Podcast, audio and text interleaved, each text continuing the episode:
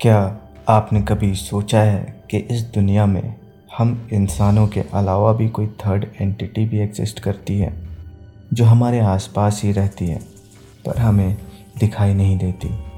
जी हाँ आज की कहानी कुछ ऐसी ही है, जिसे सुनकर आप भी यकीन करने लगेंगे कि इस दुनिया में इंसानों के अलावा भी कुछ ऐसी शक्तियाँ मौजूद हैं, जिससे काफ़ी लोग अनजान हैं।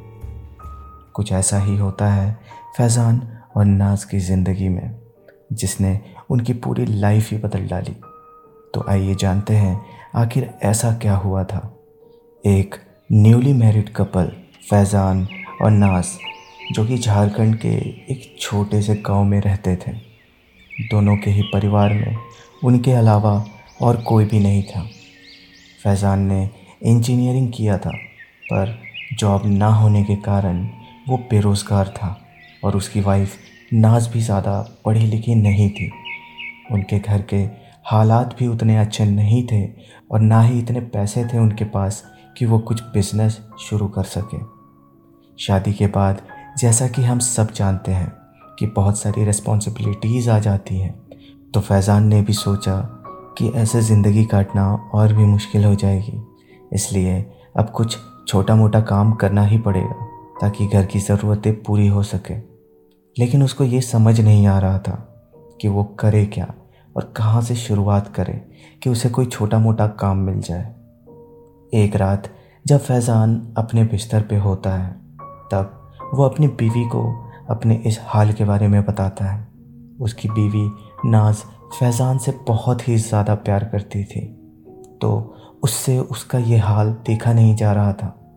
रात को बहुत सोचने के बाद सुबह में जब फैज़ान नाश्ते के लिए बैठता है तो नाज कहती है, इस छोटे से गाँव में कुछ नहीं हो रहा तो इंदौर चलते हैं।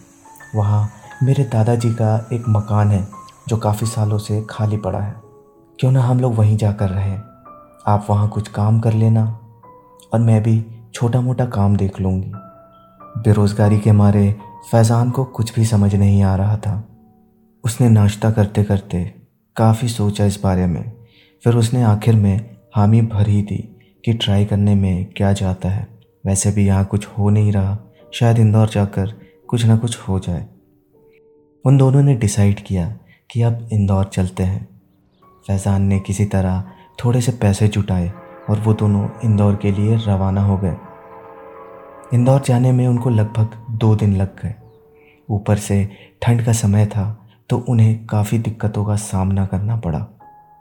जब वो इंदौर पहुँचे तो उन्होंने थोड़ी राहत की सांस ली, पर उन्हें अभी नाज के दादाजी के मकान पर जाना था। किसी तरह पता पूछकर वो इंदौर में भटकते भटकते खाली पड़े मकान पर पहुँचे। वो मकान शहर से थोड़ी दूरी पर था।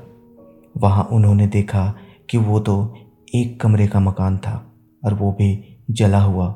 घर की दीवारें राख से काली हो चुकी थी, अंदर और बाहर दोनों तरफ़ से।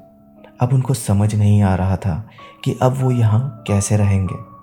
पर हालात को मद्देनज़र रखते हुए उन दोनों ने मिलकर किसी तरह घर को साफ़ किया और वहाँ रहने लगे।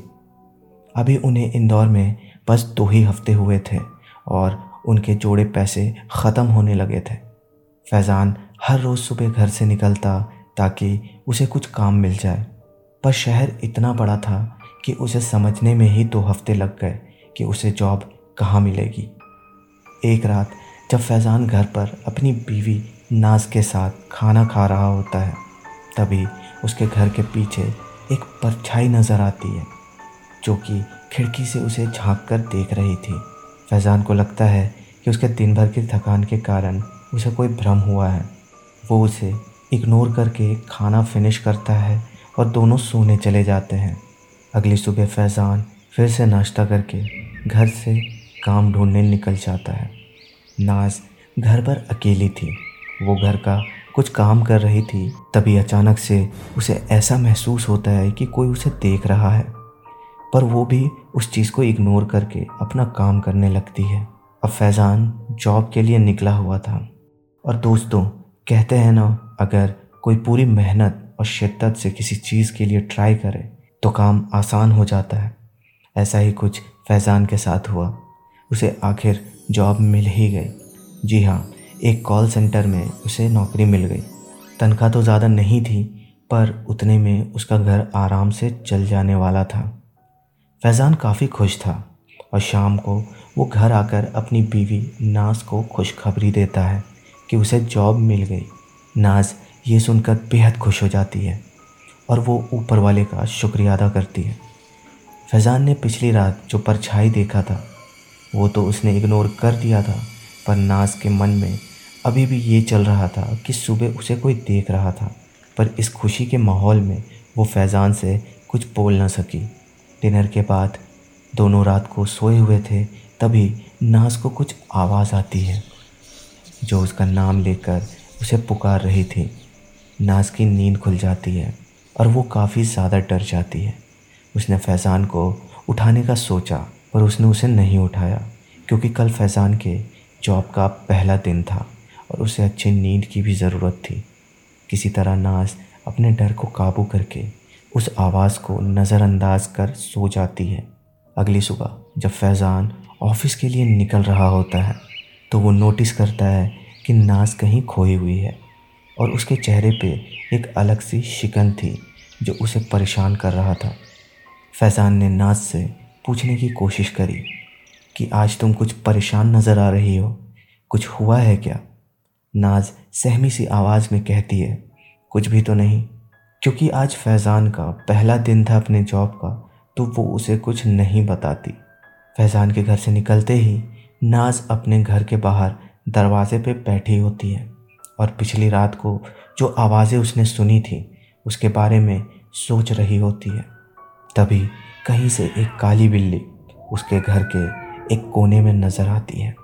नाज एकदम से घबरा जाती है और बाहर की ओर भागती है। क्योंकि उनका घर शहर से थोड़ी दूर में था तो आसपास में उनके कोई पड़ोसी भी नहीं थे जिससे वो ये सब कह पाती। किसी तरह हिम्मत जुटाकर जब वो घर के अंदर जाती है तो उसे वहाँ कुछ भी नहीं दिखता। फिर वो घर का सारा काम ख़त्म करके अपने शौहर फैज़ान का दरवाजे पे बैठकर वेट कर रही होती है। अब रात हो चुकी थी। करीब दस बज रहे थे और फैज़ान अभी तक नहीं आया था। वो काफ़ी डरी हुई और परेशान नज़र आती है। नाज ने फैज़ान को फ़ोन लगाने की भी कोशिश की, पर उसका फ़ोन स्विच ऑफ़ आ रहा था। अब वो और भी ज़्यादा घबरा जाती है। इतने में उसे किसी की आहट सुनाई देती है। जब वो ठीक से देखती है तो वो फैज़ान था। नाज जल्दी से उसे अपने गले लगा लेती है और रोने लगती है। ये देखकर फैज़ान भी घबरा जाता है कि आखिर नाज को आज हुआ क्या है। वो उससे पूछने की कोशिश करता है, पर वो कुछ बोलने की हालत में नहीं थी। अब फैज़ान मुँह हाथ धोकर डिनर के लिए बैठता है और नाज को आज के बारे में बताने लगता है कि उसे आने में देरी क्यों हुई। उसने बताया कि आज उसका पहला दिन था और वो कोई भी काम अधूरा नहीं छोड़ना चाहता था, इसलिए उसे आने में इतना लेट हुआ। पर नाज कहीं खोई हुई थी। उसने फैज़ान के बातों का कुछ भी जवाब नहीं दिया। फैज़ान अब सोच में पड़ जाता है कि आखिर हुआ क्या है नाज को। पहले तो कभी इसने ऐसा बिहेव नहीं किया। काफ़ी पूछने के बाद नाज रोते हुए पिछली रात और आज दिन में जो कुछ भी हुआ, उसके बारे में फैज़ान को बताती है। उसकी बातें सुनकर फैज़ान को भी उस परछाई की याद आ गई, जिसे उसने भी देखा था। दोनों ने खाना खाकर सोने का फैसला किया। रात के ढाई बज रहे थे। तभी नाज को फिर से किसी की आवाज़ आती है और वो उठकर रोने लगती है। नाज को रोता हुआ सुनकर फैज़ान एकदम से उठता है और वो पूछता है कि वो क्यों रो रही है। नाज ने फैज़ान को बताया कि उसे हर रात कोई आवाज़ सुनाई देती है, जो उसका नाम पुकार रहा होता है। फैज़ान उठकर खिड़की की तरफ़ देखता है, पर उसे वहाँ कुछ भी नज़र नहीं आता। किसी तरह नाज को शांत करके दोनों दोबारा सोने चले जाते हैं। कुछ ही देर बाद फैज़ान को महसूस होता है कि उसके छाती पर कोई बैठा है और उसका गला दबा रहा है। घबराहट के कारण उसके मुँह से आवाज़ नहीं निकल रही थी। और उसका दम भी घुटने लगा था। थोड़ी देर बाद उसकी आँख खुलती है, वो देखता है नाज बिस्तर में नहीं है। वो घबरा जाता है और उठकर उसे ढूँढने लगता है। वो उसे ढूंढ ही रहा था। तभी फैज़ान को नाज घर के बाहर खड़ी दिखती है और ऐसा लग रहा था, मानो वो किसी से बात कर रही हो। आवाज़ लगाते हुए फैज़ान ने कहा, नाज, तुम बाहर क्या कर रही हो? उसके बाद जो हुआ वो सुनकर आप हैरान रह जाएँगे। अब आगे की कहानी अगले पार्ट में।